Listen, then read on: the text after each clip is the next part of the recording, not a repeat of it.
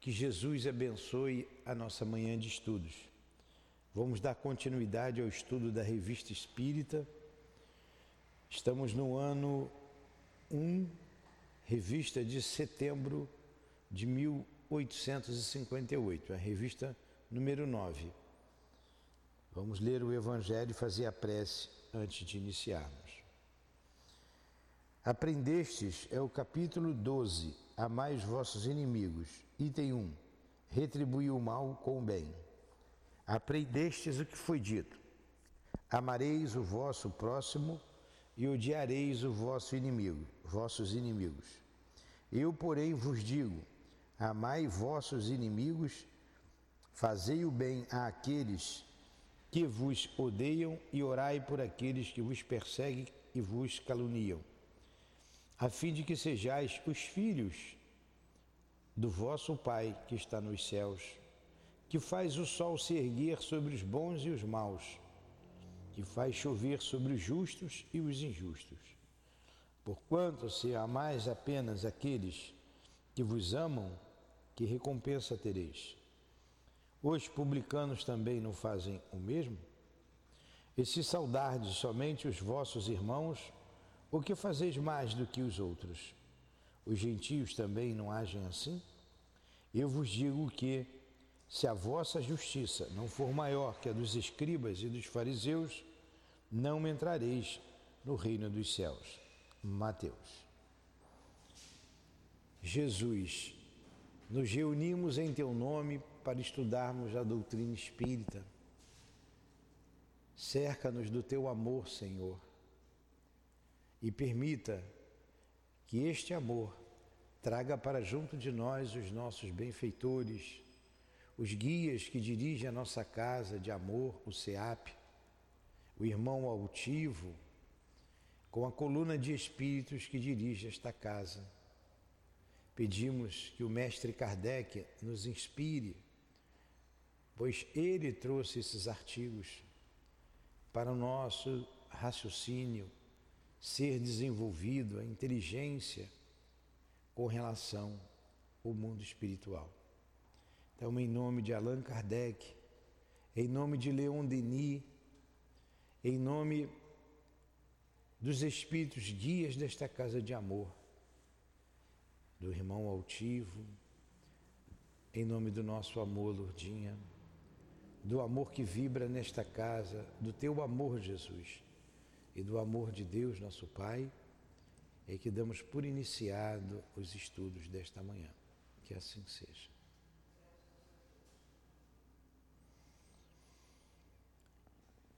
E nós falamos de Allan Kardec, falamos pouco da nossa Amélie Boudet, a esposa de Kardec. Que ela receba também a nossa gratidão, o nosso carinho, pois ela ajudou muito o mestre Kardec na compilação dessas revistas. Quando Kardec desencarnou, ela deu continuidade. Então, sempre em nossas preces aqui, vamos nos lembrar da nossa Amélie Boudet. Então, que Deus a abençoe igualmente. E como a gente tem, fala pouco dela, vou pedir a Deus que todas as preces feitas até hoje, aqui no CEAP, nesses cinco anos, ela ganha agora, não tem aquele que entra na justiça e ganha com juro e correção monetária? É. Quando. É, o atrasado, né? O retroativo, é. Que ela receba as preces retroativas do nosso coração. Né, como um preito de gratidão por tudo que fez por nós e está fazendo ainda. Então, estamos aqui nos estudos, estudos psicológicos, mais um artigo. Esse artigo é intitulado Propagação do Espiritismo.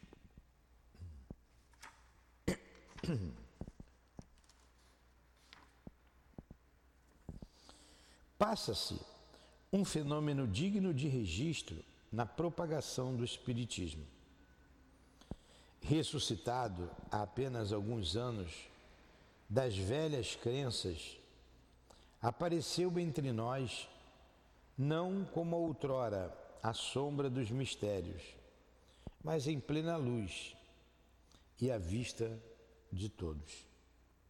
Para uns foi objeto de curiosidade passageira, um divertimento que se punha de lado como um brinquedo para tomar um outro. Para muitos, não encontrou senão indiferença. Para maior número, a incredulidade, a despeito da opinião dos filósofos, cujos nomes a cada momento são invocados como autoridades. Então, cada um encarou de um jeito a doutrina espírita, né? A doutrina espírita, o que ele está dizendo aqui, ó. Uns curiosidade passageira, outros divertimentos, né? viu ali como um divertimento, com a dança das mesas, um brinquedo, né? Fazer daquilo um brinquedo. É, para outros, viram com indiferença aquilo, muitos com indiferença. Para o maior número, incredulidade, como até hoje. Tem, quantas pessoas são indiferentes à doutrina espírita? Quantas pessoas são incrédulas ainda? Quantas pessoas vão lá para fazer uma adivinhação por brincadeira até, né? brincando com um copo, com aquilo, com aquilo outro? Então, como dizia, nada mudou. Né? Mudou muito pouco. É, alguns até hoje ainda, uma curiosidade passageira. Vem aqui, olha, é, vai em outra casa, é interessante aquilo lá e pronto.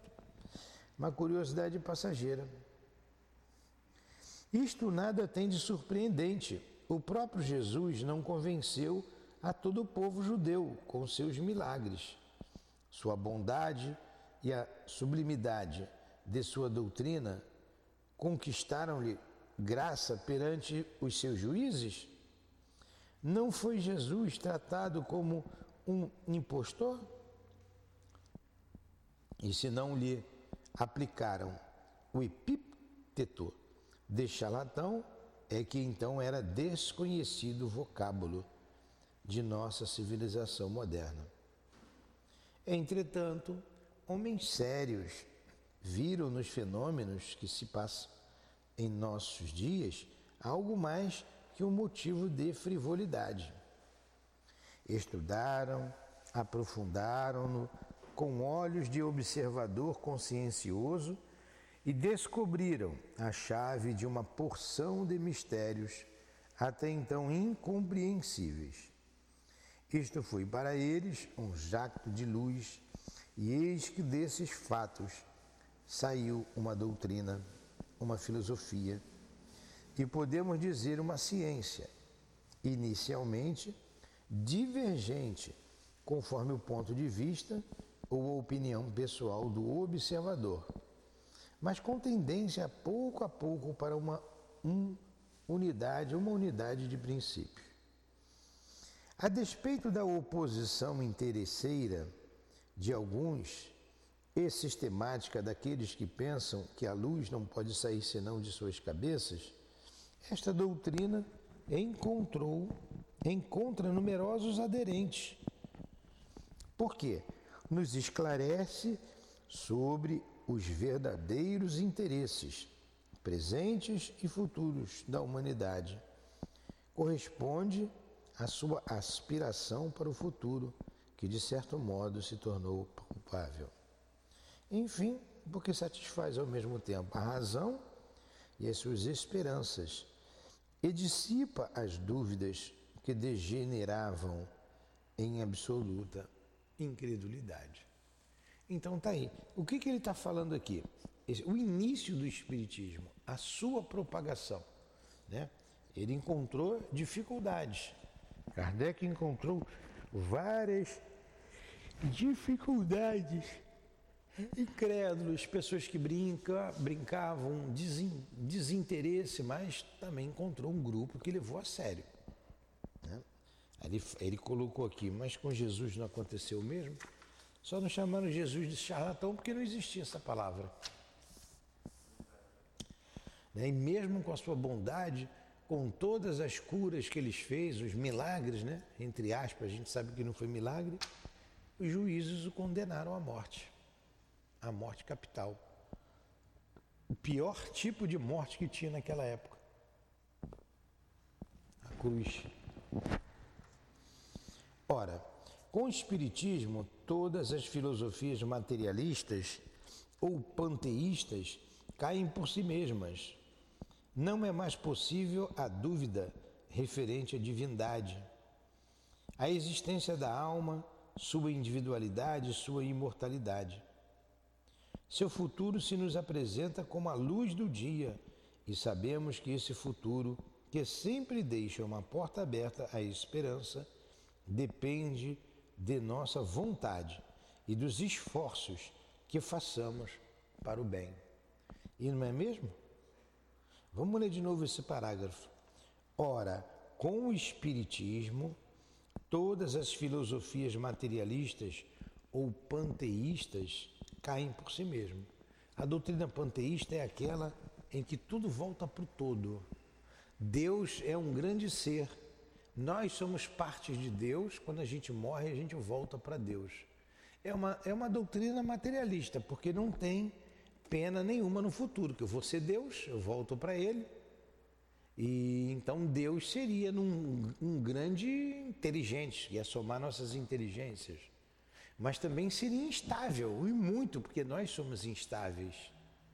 Também teria muitos defeitos, porque nós temos defeitos, não é?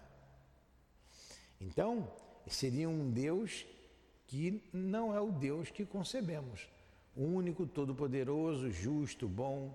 Ele seria injusto também, porque nós somos injustos muitas vezes.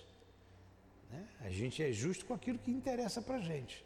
Quando não interessa, Olha só como é que Deus seria defeituoso. E quando eu morresse, eu não ia, eu não ia é, poder me arrepender, me reparar ou espiar os meus erros, porque eu ia voltar para o todo. E outra coisa, a gente não se veria mais. Pai não veria mais filho, a esposa, o esposo, o amor de uma mãe, o amor de uma de uma esposa, de um esposo, porque voltaria para o todo, um, todo como as águas vão para o oceano. Quando a chuva que cai, ela cai água boa, né? Ela deixa, ela passa a ser salgada, ela vai para o oceano. E essa é a doutrina panteísta, que não deixa de ser uma variação do materialismo. O materialismo puro acabou, não tem mais nada. Acabou, virou pó, acabou. Então o espiritismo, ele ele refuta essas ideias. O espiritismo é contra essas ideias, essas filosofias materialistas e panteístas, que elas caem por terra com a doutrina espírita, porque ela comprova a vida após a morte. Não é mais possível a dúvida referente à divindade.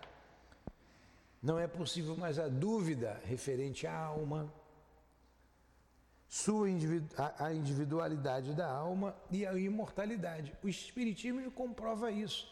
Aí, é, é, irmãos nossos, cristãos como nós, querem combater o Espiritismo.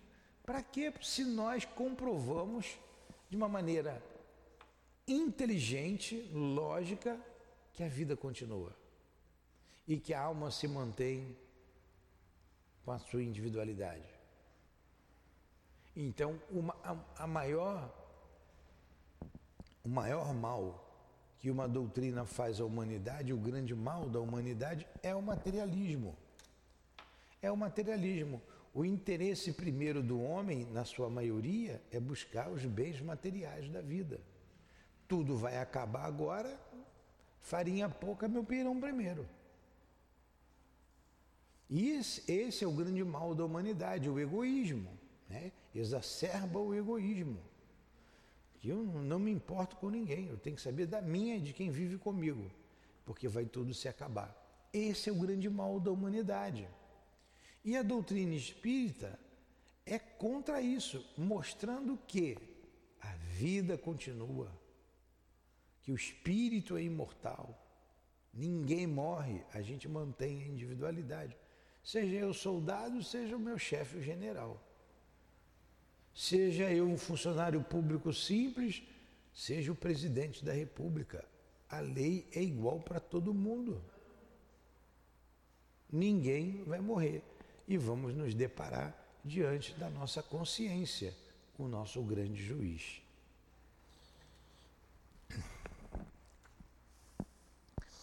Fala do, do seu futuro, o futuro da alma, né? E nos apresenta como a luz do dia, e sabemos que esse futuro, que sempre deixa uma porta aberta à esperança, depende de nossa vontade, dos esforços que façamos para o bem. Enquanto não viram no Espiritismo algo mais que fenômenos materiais, só houve interesse por ele como espetáculo, porque falava aos olhos. É quando ia a mesa dança, a mesa mexe, a mesa responde, aí faz, faziam aquelas perguntas fúteis que se faz hoje ainda para botando um copo, botando um copo com água, com compasso, com tesoura. Cada vez eu aprendo uma, com linha. Desde o momento, porém, em que se elevou à categoria de ciência moral, foi tomado a sério, pois falava o coração e a inteligência, e todos nele encontravam a solução daquilo que procuravam vagamente em si mesmos. Uma crença baseada na evidência substitui a incerteza pungente. Do ponto de vista tão elevado em que nos coloca as coisas deste mundo inferior, se nos apresentam tão pequenas e mesquinhas que as vicissitudes deste mundo não passam de incidentes passageiros que suportamos com paciência e resignação. A vida corpórea não é mais que a ligeira parada da vida da alma. Para nos servirmos da expressão de nosso sábio e espiritual confrade, Senhor Joboarde, não é mais que uma hospedaria ordinária. Olha a vida, uma hospedaria ordinária. Hospedaria, um lugar que hospeda, né? Uma ordinária a vida não é mais do que isso. Uma hospedaria ordinária, é uma coisa que não é muito boa, que não é boa, é ordinário, né? Onde não vale a pena desfazer as malas. Na doutrina espírita tudo é definido, tudo é claro, tudo fala a razão. Numa palavra, tudo se explica e aqueles que aprofundaram na sua essência encontram nela uma satisfação interior a que não mais renunciam. Eis porque em tão pouco tempo conquistou tantas simpatias e estas não são recrutadas no círculo estreito de uma localidade, mas no mundo inteiro. Se aí não estivesse os fatos para o provar, nós o julgaríamos pela nossa revista, que tem apenas alguns meses de existência, mas cujos assinantes, embora não se contem ainda aos milhares, estão espalhados por todos os pontos do globo.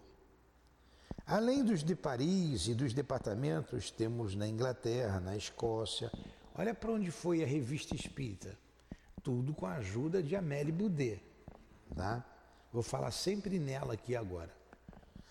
Da nossa Amélie Boudet. Espero que esteja falando francês correto. Então, além da França, a revista se espalhou pela Inglaterra, Escócia, Holanda, Bélgica, Prússia, São Petersburgo, Moscou, Nápoles, Florença, Milão, Gênova, Turim, Genebra, Madrid, Xangai, Batávia, Cayenne, no México, no Canadá e nos Estados Unidos e etc. Não o dizemos por fanforra, fanfarronada, mas como um fato característico. Para que um jornal recém-fundado e tão especializado seja desde logo procurado em regiões tão diversas e tão afastadas, é preciso que o assunto de que trata encontre partidários nelas. Do contrário, não o assinariam, por simples curiosidade, a milhares de léguas ainda que fosse feito pelo melhor escritor. É, pois, o seu objeto que interessa e não o seu obscuro redator. Olha o Kardec como se coloca, né? Um obscuro redator. E como essa revista alcançou países, né? cidades, na Europa e fora da Europa, nos Estados Unidos. Né? Não sei, aqui no Brasil. Provavelmente também.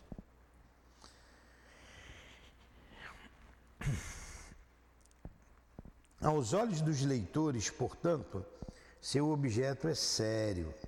Fica assim evidenciado que o Espiritismo tem raízes em toda parte e, sob este ponto de vista, aqui no Brasil também chegou, viu? Canuto de Abreu foi quem traduziu o livro dos Espíritos. E sob este ponto de vista, 20 assinantes espalhados em 20 países diferentes provariam mais do que 100 concentrados numa só localidade, pois não seria admissível que fosse obra de uma igrejinha. Se se espalhou tão rapidamente essa revista no mundo inteiro, é porque tinha um interesse no assunto. Né? Não era obra. Isso vale mais do que você concentrar uma população imensa num lugar só. Ah, aqui no Rio de Janeiro todo mundo, você vê uma música aí que aparece do nada aí, uma, umas porcaria que aparece aí. Só aqui, fica aqui na cidade. Né? Esses sons tribais aí de baile funk, fica naquele grupo. Agora imagine uma ideia se espalhando, não só na cidade, mas em todos os estados do Brasil, em várias cidades, saísse do, do, do Brasil, fosse para América Latina, América Central, América do Norte, Europa, Ásia, Austrália, África. Ele foi escrevendo, parou porque ele desencarnou, aí continuaram e cessou ali. Né? Mas tem muito conteúdo. Olha como a gente está estudando aqui coisas interessantes. Foi escrito isso aqui em 1858. Quanta coisa que a gente está aprendendo aqui, né? É, é. A maneira por que até agora se tem propagado o Espiritismo não merece atenção menos acurada. Se a imprensa tivesse feito reboar as suas vozes em favor dele, se o tivesse empregado, se numa palavra o mundo lhe tivesse dado ouvidos, poder-se-ia dizer que se havia propagado como todas as coisas que têm curso em favor de uma reputação fictícia e que se deseja experimentar, quando mais não seja por curiosidade. Mas nada disto aconteceu. Em geral, a imprensa não lhe deu qualquer apoio voluntário, como sempre, né? Sempre tendenciosa essa imprensa. Ela ia falar do espiritismo, divulgar o espiritismo. É, a vantagem dela era continuar com a igreja. Mas nada disto aconteceu. Em geral, a imprensa não lhe deu qualquer apoio voluntário. Desprezou e, se a raros intervalos dele falou, foi para o levar a ridículo, como sempre, né? E remeteu os seus adeptos aos manicômios, coisa pouco animadora para os que tivessem a veleidade de iniciar-se. Apenas o senhor Home o seu Home é o Daniel Douglas Home, médio, vidente, médio de efeitos físicos, médio de incorporação, muito conhecido. Mereceu a honra de algumas referências mais ou menos sérias, ao passo que os acontecimentos mais vulgares têm nela grande espaço. Aliás, é fácil ver-se, por sua linguagem, que os adversários falam do espiritismo, como os cegos falariam das cores. Olha o que Kardec fala. Os adversários do espiritismo falam do espiritismo, como os cegos falam das cores.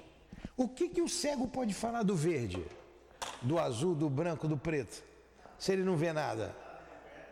É a mesma coisa, falam mal do espiritismo porque não conhece. É, é ou então tem um grande interesse por trás disso daí. Né? Sem tudo. Aliás, é fácil ver-se por sua linguagem que os adversários falam do espiritismo como os cegos falariam das cores, sem conhecimento de causa, sem exame sério e aprofundado e unicamente sob uma primeira impressão por isso, seus argumentos se limitam à negação pura e simples, pois não podemos elevar a categoria de argumentos às suas expressões facetas. Por mais espirituosas que sejam, as piadas não representam razões. Entretanto, nem todo o pessoal da imprensa deve ser acusado de má vontade. Individualmente, nela conta o espiritismo partidários sinceros e conhecemos diversos entre os mais destacados homens das letras, de letras. Por que então guardam silêncio? Hoje não acontece isso, guardam silêncio. A gente divulga por nós mesmos. Estamos aqui, ó, divulgando com os nossos aparelhos, um celular, uma máquina fotográfica que também filma, é a nossa aparelhagem aqui. Estamos divulgando para quem quiser ouvir as nossas limitações, estamos fazendo aqui o melhor de nós, e dando o melhor da interpretação aqui dos textos estudados, das obras fundamentais, das obras de Leon Denis, das obras de. Pergunta quem é Leon Denis lá na França. Ninguém conhece o filósofo, o grande filósofo da sua época, o grande escritor. Nós estamos divulgando com os nossos recursos pequeninos nosso esforço. Não temos uma capacidade de um Allan Kardec, não chegamos nem aos pés dele, e de muitos, muitas pessoas intelectualizadas. Somos aqui pessoas simples, me considero uma pessoa simples, de intelectualidade média para baixo, e divulgando, dentro das minhas limitações. Imagine se você tem uma um canal de televisão aí conhecido, falando, em vez de mostrar o crime, que você desliga a televisão, eu não tenho aparelho de TV já há muito tempo, pelo menos há seis anos eu não possuo mais. Então, é, não vejo televisão esporadicamente. Quando vou num lugar, tem uma televisão ligada, eu vejo. Ontem nós fomos aqui no. Falei até, né? Aqui na esquina, fomos almoçar ali. Aí estava lá ligado a televisão, num canal. Eu não quis nem olhar para o canal. O colega que chamou a atenção. Pô, mas só passa dor, crime, morte. Você liga a televisão e escorre sangue. Agora imagine se você liga a televisão e fala, olha, houve um crime, isso ser um escândalo.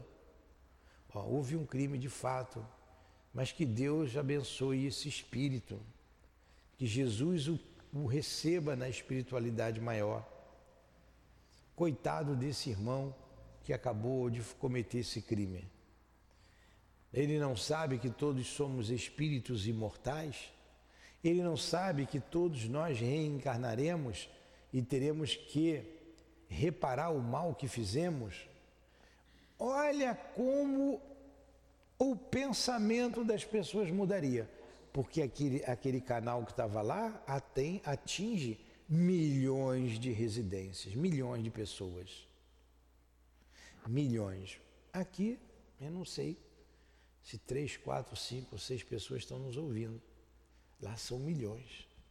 Por que não divulgar uma coisa que é verdadeira, o amor do Cristo pela humanidade, o amor de Deus por todos nós, a misericórdia de Deus, apesar de nós, que acontece entre nós, não é? Não seria bom? Mas o futuro será assim. Olha, ninguém morre, a vida continua. Ninguém vai para o céu, nem para o inferno. Deus não tem preferências. Somos nós que conquistamos o céu interior e vamos então para um lugar que é compatível com os nossos sentimentos de elevação ou um lugar compatível com os nossos sentimentos de inferioridade. Mas não é um lugar geográfico, é um lugar transitório, com pessoas que pensam, que sentem, que vibram como eu. E à medida que eu melhorar, eu vou para lugares melhores. Isso não é perpétuo, não é para sempre. Abaixo essa ideia de inferno e de céu beatífico. Abaixo, não existe isso. Olha, imagine todos os dias de manhã, como acontece lá todo dia às seis horas lá no em nosso lar, a oração que eles fazem por toda a colônia e por, pela nossa terra, né? Se fosse toda manhã a divulgação da doutrina espírita, da vida imortal, em todos os canais de televisão. Não precisa falar nem que é a doutrina espírita, fala que o espírito é imortal. Mas assim não é, por enquanto. Por que tanto silêncio? Por que guardam silêncio? Olha, Kardec escreveu em 1858. É atual, parece que escreveu hoje de manhã. Por que então guardam silêncio?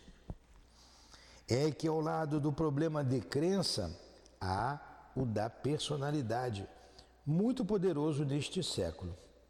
Nesses, como em muitos outros, a crença é concentrada e não expansiva. Além disso, sentem-se obrigados a acompanhar os erros do seu jornal. E tal jornalista receia perder os assistentes de se arvorar francamente uma bandeira cuja cor pudesse desagradar a alguns deles. Perdurará esse estado de coisas? Não. Não vai perdurar. Em breve o Espiritismo será como o magnetismo, do qual outrora se falava em voz baixa e que hoje ninguém mais teme confessar. Nenhuma ideia nova, por mais certa e bela que seja, se implanta instantaneamente no espírito das massas. E aquela que não encontrasse oposições, seria um fenômeno insólito.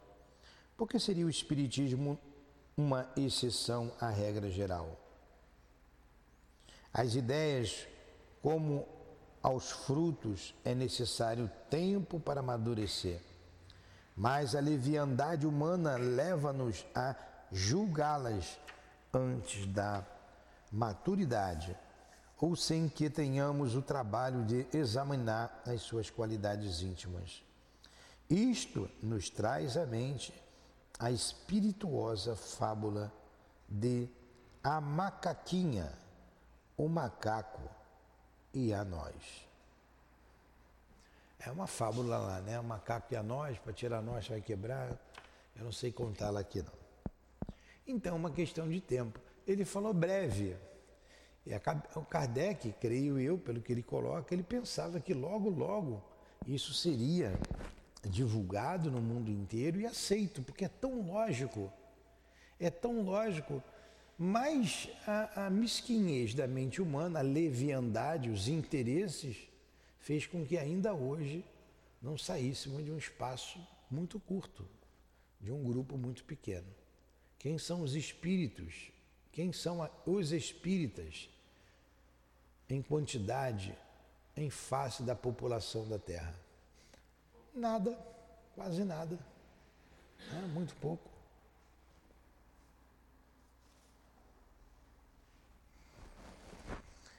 Como se sabe, a macaquinha colhe uma noz com uma casca ainda verde. Mete-lhe os dentes, faz caretas e admira-se de que gostem de uma coisa tão amarga. Essa é a. É, ele está contando aqui a fábula da macaquinha, da, do macaco e a nós, né? Ó, a macaquinha, o macaco e a nós. Como se sabe, a macaquinha colhe uma noz com a casca ainda verde. Mete-lhe os dentes, faz caretas e admira-se de que gostem de uma coisa tão amarga. Mas um velho macaco, menos superficial e, por certo, profundo pensador de sua espécie, apanha a nós, quebra, limpa, come-a e a considera deliciosa.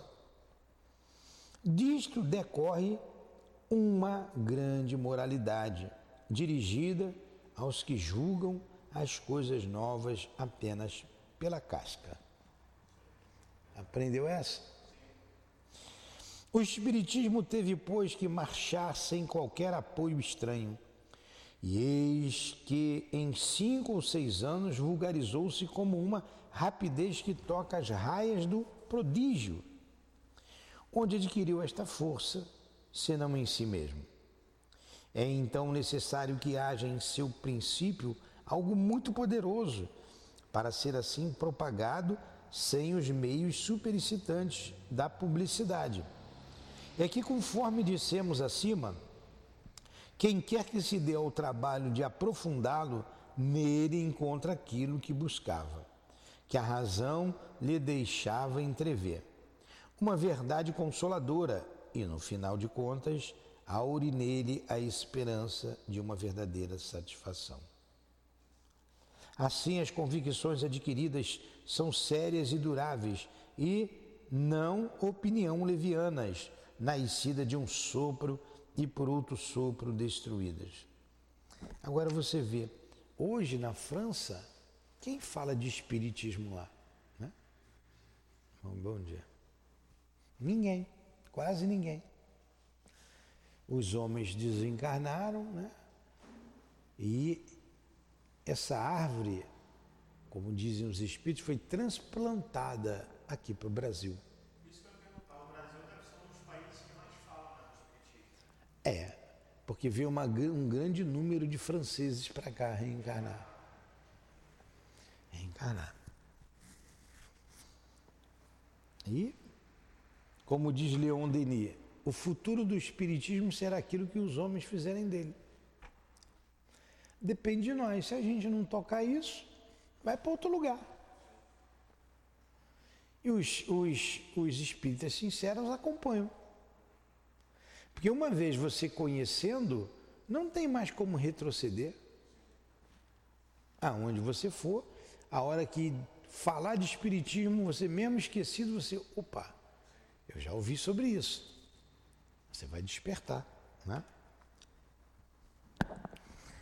Se o Espiritismo não foi apoiado pela imprensa na Europa, disse-á que outro tanto não aconteceu na América. Não, faltou, eu pulei aqui um parágrafo.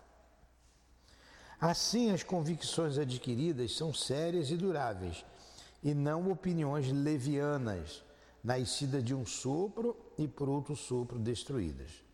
Recentemente alguém nos dizia: encontro no Espiritismo uma esperança tão suave, adquiro nele tão doces e grandes consolações, que todo pensamento contrário tornar-me-ia infeliz. E sinto que meu melhor amigo tornar-se-ia idoso se tentasse subtrair-me a essa crença. Se tornaria odioso. Não é idoso, não o meu melhor amigo se tornaria odioso se tentasse subtrair-me essa crença. Quando uma ideia não tem raízes, pode ter um brilho fugaz, como uma dessas flores que fazem brotar a força. Em breve, porém, por falta de sustento, morrem e ninguém mais lembra-se delas. Ao contrário, as que têm base séria crescem e persistem acabam por identificar-se de tal modo com os hábitos que mais tarde nos admiraríamos de haver outrora passado sem elas. Ó, esse artigo foi muito bom, né? Muito bom. Estamos há 45 minutos aqui lendo. Não vai dar para acabar tudo? Não tem jeito, tem que ler, mas a senhora está entendendo, né? Se o Espiritismo não foi apoiado pela imprensa na Europa, dir-se-á que outro tanto não aconteceu na América. Isto é exato até um certo ponto. Há na América, lá nos Estados Unidos que está se referindo, como aliás por primeira ocupou-se do Espiritismo, certamente muito mais do que entre nós, posto não o suponhamos. Aliás, há no seu meio órgãos hostis a imprensa especial conta Só nos Estados Unidos, 18 jornais espíritas, nos quais 10 hebdomadários e alguns de grande formato. Como se vê, estamos a esse respeito muito atrasados. Mas lá como aqui, os jornais especializados se dirigem às pessoas especializadas. É evidente que uma gazeta médica, por exemplo, não terá a preferência dos arquitetos, nem dos homens da lei. Assim, um jornal espírita, salvo poucas exceções, só será lido pelos partidários do espiritismo. O grande número de jornais americanos que tratam da matéria provam uma coisa: tem leitores em número suficiente para os manter. Sem dúvida fizeram muito, mas sua influência é, de um modo geral, puramente local. São, na maioria, desconhecidos do público europeu e os nossos jornais só muito raramente fazem deles algumas transcrições. O que, a gente está estudando aqui? A senhora que chegou agora. Nós estamos estudando aqui sobre a propagação do Espiritismo. Como ele era propagado, como ele foi propagado na Europa e fora da Europa. Então Kardec colocou que a revista espírita que nós estamos estudando aqui, isso aqui é um artigo da revista. É, ela, ela se propagou por vários países da Europa, a Europa e fora da Europa inclusive lá nos Estados Unidos, inclusive em toda a América. E a gente está falando dessa propagação, dessa divulgação. Na época, a imprensa não dava cobertura nenhuma. Quando falava alguma coisa, era para ridicularizar. Mudou alguma coisa hoje? Não. A imprensa divulga? Não. A gente é que divulga aqui com os nossos próprios recursos, entendeu? É disso que estamos tratando aqui. Deixa eu ver se dá tempo de acabar esse artigo, pelo menos. Né?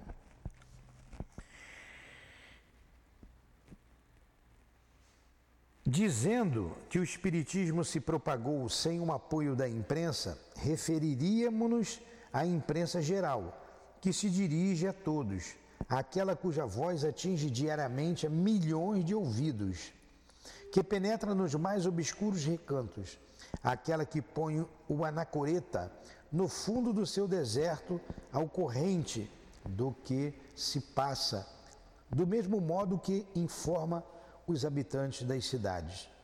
Enfim, da que semeia ideias e mancheias, a mancheias. Qual o jornal espírita que se pode gabar de dar curso aos ecos do mundo? Fala às pessoas de convicções, não atrai a atenção dos indiferentes. Dizemos a verdade quando proclamamos que o Espiritismo foi entregue às próprias forças. E se que se por si mesmo deu tão grande passo que será quando dispuser da poderosa alavanca de grande publicidade. Enquanto espera este momento, vai por toda parte fincando balizas, por toda parte seus ramos encontrarão escoras por toda parte terá vozes cuja autoridade imporá silêncio aos contraditores, aos detratores. Não mudou nada, porque a imprensa não divulga. Nós falamos aqui. Imagine se agora tivesse sido divulgado esse estudo por todas as emissões ou por uma grande emissora dessa de televisão. Nesse exato momento está passando o Jornal da Manhã, não está? Falando de crime, de morte, de acidente, de dor. Não tem uma notícia boa de inflação, de política. Na política, o que há de mais baixo, não é isso que está divulgando? Enchendo de lixo a cabeça das pessoas. Milhões de pessoas estão ouvindo isso. Milhões. Milhões. Quantos estão nos ouvindo aqui agora? Cinco, seis, dez? Entendeu? Então o espiritismo, ele se finca, como ele disse aqui, finca as suas raízes por si só.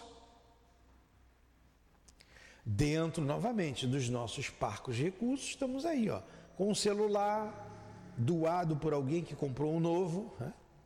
uma câmera doada por, por outra pessoa, ali foi meu filho, aqui foi minha filha que deu, botamos aqui.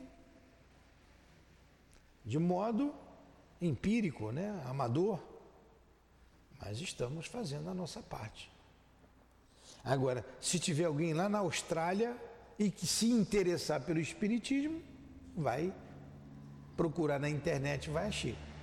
Vai achar, porque tá, está no podcast, está no YouTube. No YouTube não vai direto, vai? Não, ainda não. A gente não tem, é, a gente não tem o número de pessoas suficientes inscritas e assistindo para divulgar através do YouTube. Aí sai no Facebook, no Instagram. Pena que não vai direto para o YouTube, vai depois.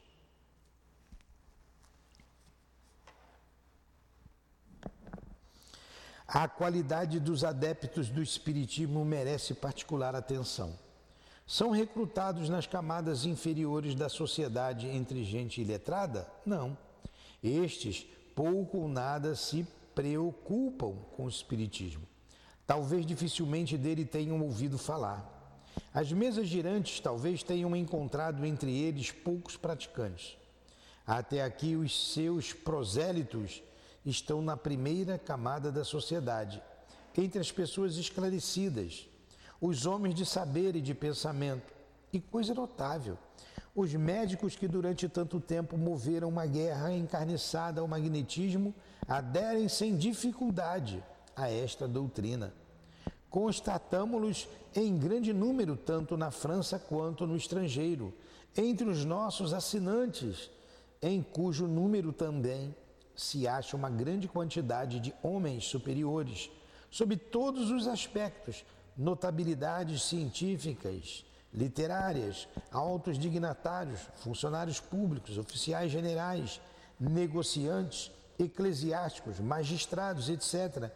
Todos gente demasiado séria para assinar, a título de passatempo, um jornal como o nosso, que não se gaba de ser divertido, e ainda menos pensando nele encontrar somente fantasias. Então, quando a, a, a doutrina espírita estava sendo divulgada, ela estava sendo procurada por homens é, de destaque na sociedade, pessoas de inteligência formadas, e não entre as pessoas de, simples. Vocês vejam, é, hoje o Espiritismo já atinge uma camada maior. A Umbanda, ela veio para isso. Ela com seus fenômenos ela não deixou de divulgar numa linguagem mais simples o Espiritismo. Então, inicialmente, o Espiritismo era uma religião, era uma filosofia de elite. Somente as pessoas é, inteligentes, bem colocadas, mas isso aqui deu uma credibilidade ao que ele está dizendo. Essas pessoas, como médicos, como engenheiros, funcionários públicos, generais, homens eminentes na sociedade, não iam perder tempo com futilidade. Se fosse uma futilidade, eles não teriam tempo. Então foi um processo necessário para a, a, a, a, estabilidade da doutrina.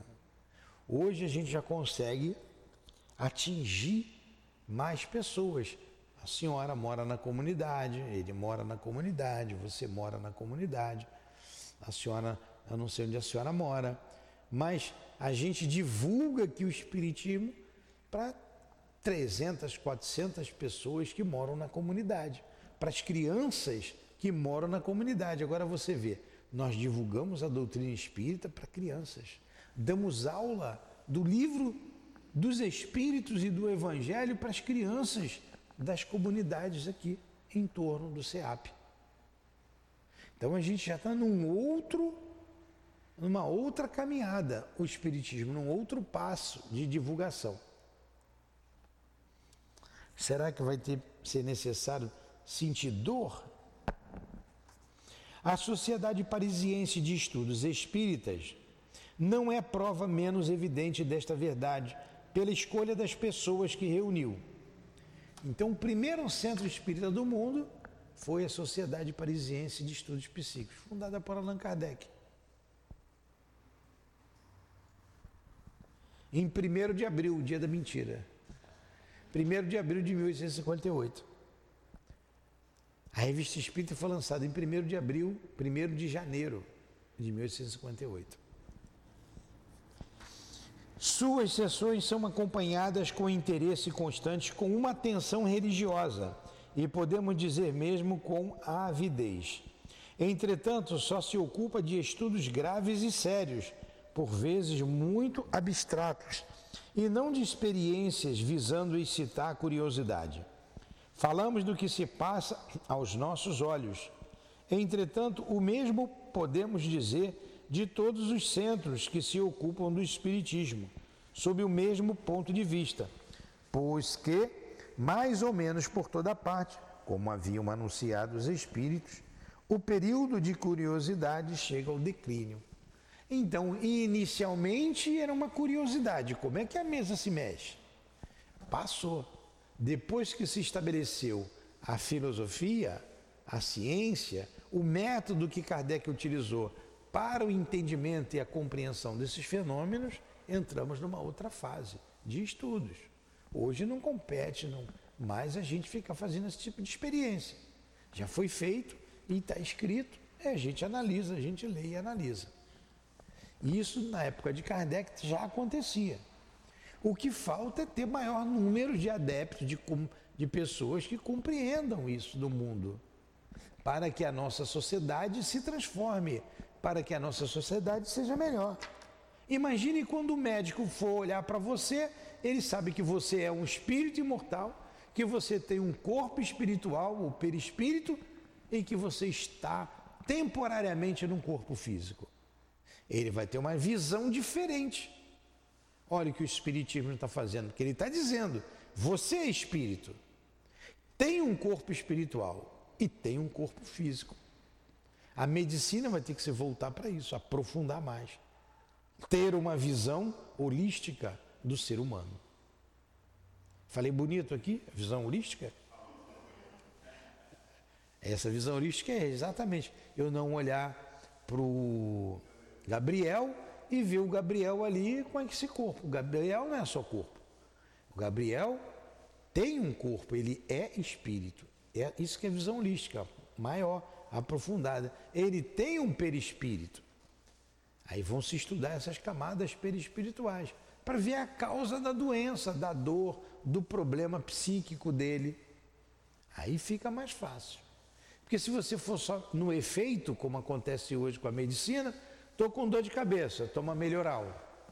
Estou com dor no pé, toma sorrisal. Não sei se estou chutando aqui, né? Estou só rimando. Agora, por que, que eu estou com dor no pé? Ah, tu está com dor no pé porque você está usando um sapato apertado. Então, olha, não adianta eu te dar um remédio se você não trocar o sapato. Por que, que eu estou com dor de cabeça? Ah, porque todo dia eu falo mal da vizinha. Não, se você tem que parar de falar mal da vizinha. No pé é uma dor física, é o sapato apertado. E aí é uma questão moral. Então, se você não for na causa, você dá o paliativo. Dou remédio para o pé, alivia, bota o sapato apertado de novo, o pé volta a doer. Entenderam? O espiritismo vai na causa do problema. E a medicina puramente vai no efeito. Ah, então o espiritismo é melhor do que a medicina? Não. Cada um tem seu campo de atuação. A doutrina espírita precisa da, do médico, nesse caso aí o médico precisa da doutrina espírita. Não, a gente precisa da ciência. A ciência também é criada por Deus, tanto quanto a religião. Tudo é criação de Deus. Tudo está na natureza. Então tem que ser analisado em conjunto. Vamos terminando aqui. Estes fenômenos fazem-nos entrar numa ordem de coisas tão grandes, tão sublimes, que ao lado dessas graves questões, um móvel que se mexe ou que estaria ou que estala é um brinquedo de criança, é o ABC da ciência. Então, a pancada, ou estalido do módio, isso é o ABC do Espiritismo. Começou assim. Interessante. Continua assim em muitas, em muitas casas. Não estava na casa da senhora? Nem lembra, né? O espírito não pegava a senhora? Pois é. Mas hoje ainda acontece, de montão.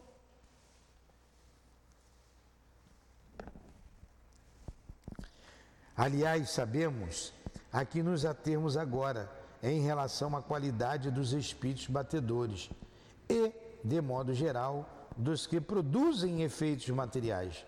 Foram eles justamente chamados saltimbancos de um mundo espírita do mundo espírita. Eis porque nos ligamos menos a eles do que aos que nos podem esclarecer. Podemos assinalar a propagação do espiritismo quatro frases, quatro fases ou períodos distintos. Primeiro, o da curiosidade. Segundo, da observação. Terceiro, da admissão. Quarto, da influência sobre a ordem social. Ó, ele veio se desenvolvendo o espiritismo nessas quatro fases. Primeiro, da curiosidade. As pessoas iam por curiosidade. Ó. Curiosidade na qual os espíritos batedores representaram o papel principal, visando chamar a atenção e preparar os caminhos. Então, espíritos batedores fazendo barulho, chamando a atenção e dali começar tudo. Foi a primeira fase. Barulho, móvel se mexia, o que chamou dança das mesas. Eram os espíritos batedores que provocaram isso. A partir daí entra numa segunda fase, da, da observação. O que, que acontece? O que, faz, o que faz o móvel mexer ou está ali? Ó, da observação no qual entramos e que, assim pode ser chamado o período filosófico. O Espiritismo é aprofundado e se depura, tende para a unidade de doutrina e se constitui em ciência. Olha aí uma segunda fase do Espiritismo. Era essa fase de análise que Kardec estava fazendo. Daí vem a terceira fase, que é o da admissão. Você admitir o Espiritismo como uma verdade científica, uma verdade filosófica, né? uma verdade para a sua vida. Período de admissão no qual o Espiritismo ocupará um lugar oficial entre as crenças universalmente reconhecidas não chegamos ainda nesse período. Somos poucos os espíritas. E ele está dizendo aqui, essa, essa terceira fase virá ainda. Ó, período de admissão no qual o Espiritismo ocupará um lugar oficial entre as crenças universalmente reconhecidas. Ainda não tem, se fala pouco, mas estamos indo. Já chama um espírito no debate, Fala-se de catolicismo, da Igreja Católica, da igreja, igrejas protestantes, do anglicanismo, do muçul, do, do, do, dos muçulmanos, isso se fala. Mas do espiritismo não se fala mundialmente como uma religião reconhecida. Aqui no Brasil já se fala porque tem bastante adeptos. E uma quarta fase, período de influência sobre a ordem social, que vai chegar ainda. Então, o Espiritismo veio para alavancar o progresso moral da humanidade, não é da sociedade, que é esta quarta fase aqui, que eu vou ler e a gente vai terminar o estudo de hoje. Ó. O período de influência sobre a ordem social. Então, sobre a influência, sob a influência destas ideias, entrará a humanidade em novo caminho moral. Olha só. Sob a influência do espiritismo, as ideias espíritas, a humanidade, não é o Brasil, a humanidade entrará em um novo caminho moral. Esta influência é, desde já, individual. Mais tarde, exercitar-se-á sobre as massas para a felicidade geral. É óbvio. Imagine o mundo inteiro sabendo que a gente não morre e comprovando que ninguém morre, falando com os chamados mortos. Vai mudar. Eis assim, de um lado, uma crença que por si mesma se espalha pelo mundo inteiro, pouco a pouco, e sem os recursos usuais da propaganda forçada. Por outro lado, esta mesma crença se arraiga não nas baixas camadas da sociedade, mas na sua parte mais esclarecida. Não haverá neste duplo aspecto algo de muito característico e que dá o que pensar a todos. Quantos consideram o espiritismo um sonho vazio. Está entendendo agora o porquê que a gente divulga? Está aqui. Né? Muitos espíritas não têm essa ideia. Está aqui. Ao contrário de muitas outras ideias que vêm debaixo, informes e desnaturadas, e só lentamente penetram nas camadas superiores, onde se depuram. O Espiritismo parte do alto e não atingirá as massas, senão desembaraçado das ideias falsas e inseparáveis de todas as coisas novas. Porque estavam tentando imiscuir ideias falsas no Espiritismo, como tentam fazer hoje. Por isso preservamos aqui a pureza doutrinária. O terreiro de Umbanda vai tocar a religião dele lá, nós respeitamos, nada contra. A igreja tratará lá do Espiritismo, né? Os, os messiânicos também. Não dá para você misturar o jorei com o passo que nós damos. Não dá. Então a gente preserva o espiritismo. Né? Cada macaco no seu galho. Essas ideias. Se não, mistura tudo, aí começa os problemas. Não dá. Não dá. Não dá. Porque perde a unidade. Aí vai ficar igual na Índia, aquelas religiões lá, daqui a pouco adora o macaco, ou a vaca, e aí complicou. Temos, entretanto, de convir que entre muitos adeptos existe apenas uma crença latente. Nos, o medo do ridículo, noutros, o receio de se prejudicar pelo choque de certas suscetibilidades, impedem a proclamação bem alta de suas opiniões. Isto é, sem dúvida, pueril, e bem o compreendemos. Não é possível pedir a certas pessoas aquilo que a natureza não lhes deu. A coragem de enfrentar o que dirão disso. Nós estamos aqui com a coragem de enfrentar. O que vai dizer do que nós estamos falando aqui é problema de cada um. Eu não estou importando com isso. Escuta quem quiser. Estamos divulgando. Mas quando o Espiritismo estiver em todas as bocas, e esse tempo não está longe, esta coragem virá aos mais tímidos. Vamos esperar. A gente não alcançou nem o terceiro período, que é a admissão, que é quando o Espiritismo ocupará um lugar oficial entre as crenças é, universalmente reconhecidas e nem o período da influenciação do espiritismo nas massas. Quando isso acontecer, haverá transformação moral da humanidade. Tá? E último parágrafo. A este respeito, já se opera uma notável mudança de algum tempo para cá. Já se fala mais abertamente, já se arriscam, e isto faz com que se abram os olhos dos próprios antagonistas que perguntam se é prudente, no interesse de sua própria reputação, atacar uma crença que, bom ou mau grado, por toda parte se infiltra e encontra apoio nas altas camadas sociais. Assim, o epíteto de louco, tão prodigalizado aos adeptos, começa a tornar-se ridículo. Mas ainda hoje chama a gente de doido, né?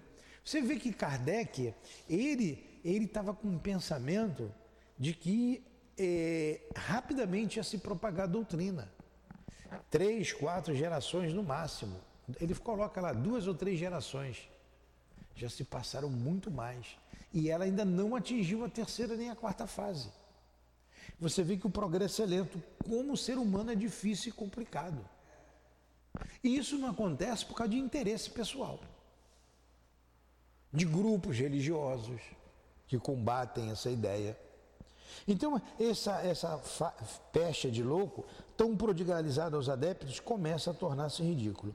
É um lugar comum que se torna trivial, porque em breve os loucos serão mais numerosos que os sensatos, e jamais de um crítico se colocou do seu lado. Aliás, é o cumprimento daquilo que foi anunciado pelos Espíritos, quando diziam: os maiores adversários do Espiritismo tornar-se-ão os seus mais ardentes partidários e propagandistas. Está aí, terminou o artigo. Você já vê, por exemplo, olha como é que a coisa vai lentamente. É, as igrejas não admitiu hipótese nenhuma a manifestação dos espíritos, coisa do demônio, não é? Ela já agora já tem a manifestação do Espírito Santo. Aqui continua sendo demônio, lá é o Espírito Santo. Então já admite. Tanto a Igreja Católica com os carismáticos, quanto os protestantes com os pentecostais, pentecostais. Mesmo outras igrejas lá, todos eles têm seus profetas, né? A Igreja da Graça, a, todas elas, a Assembleia de Deus, tem os vasos que Deus se comunica. Deus se comunica. Duas pessoas, por gostarem de mim, se simpatizarem aqui, já disseram, me levaram, né? Uma conversou muito comigo e disse que Deus estava falando comigo, que eu estava envolvido em coisas do demônio, para me afastar. Ela queria me levar para a igreja dela. E uma outra, a mesma coisa. Dizia que eu tinha que ir para a igreja dela, que isso aqui era coisa do demônio. Ela gostava muito de mim e eu precisava ouvir a palavra. Santa ignorante. É o gravetinho. Fala. Fala. Não. Estou aqui ainda. Ainda não fui, ó. Estou aqui. Vamos rezar então. Foi bom o estudo? Foi, né? Pena que vocês duas chegaram depois. Chega cedo, sábado, para estudar. Não, sábado não, hoje, quarta-feira. É hoje, vindo um pouquinho mais cedo. É.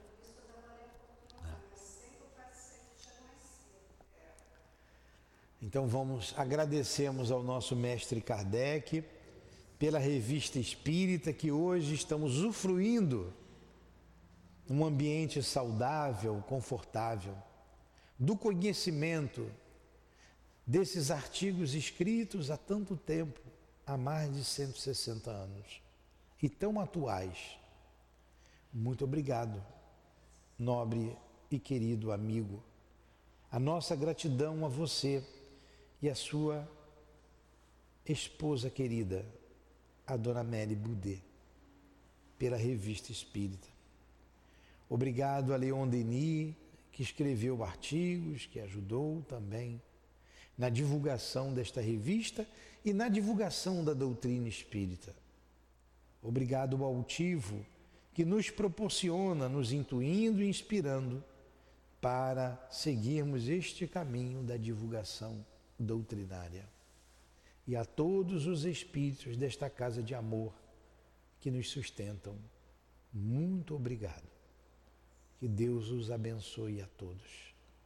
Em nome, então, desses queridos irmãos espirituais, os verdadeiros dirigentes da nossa casa de amor, do trabalho de divulgação, em nome do altivo, em nome do amor, do nosso amor, Lourdinha, do teu amor, Jesus, e do amor de Deus, nosso Pai, acima de tudo damos por encerrado os estudos da manhã de hoje, em torno da revista espírita.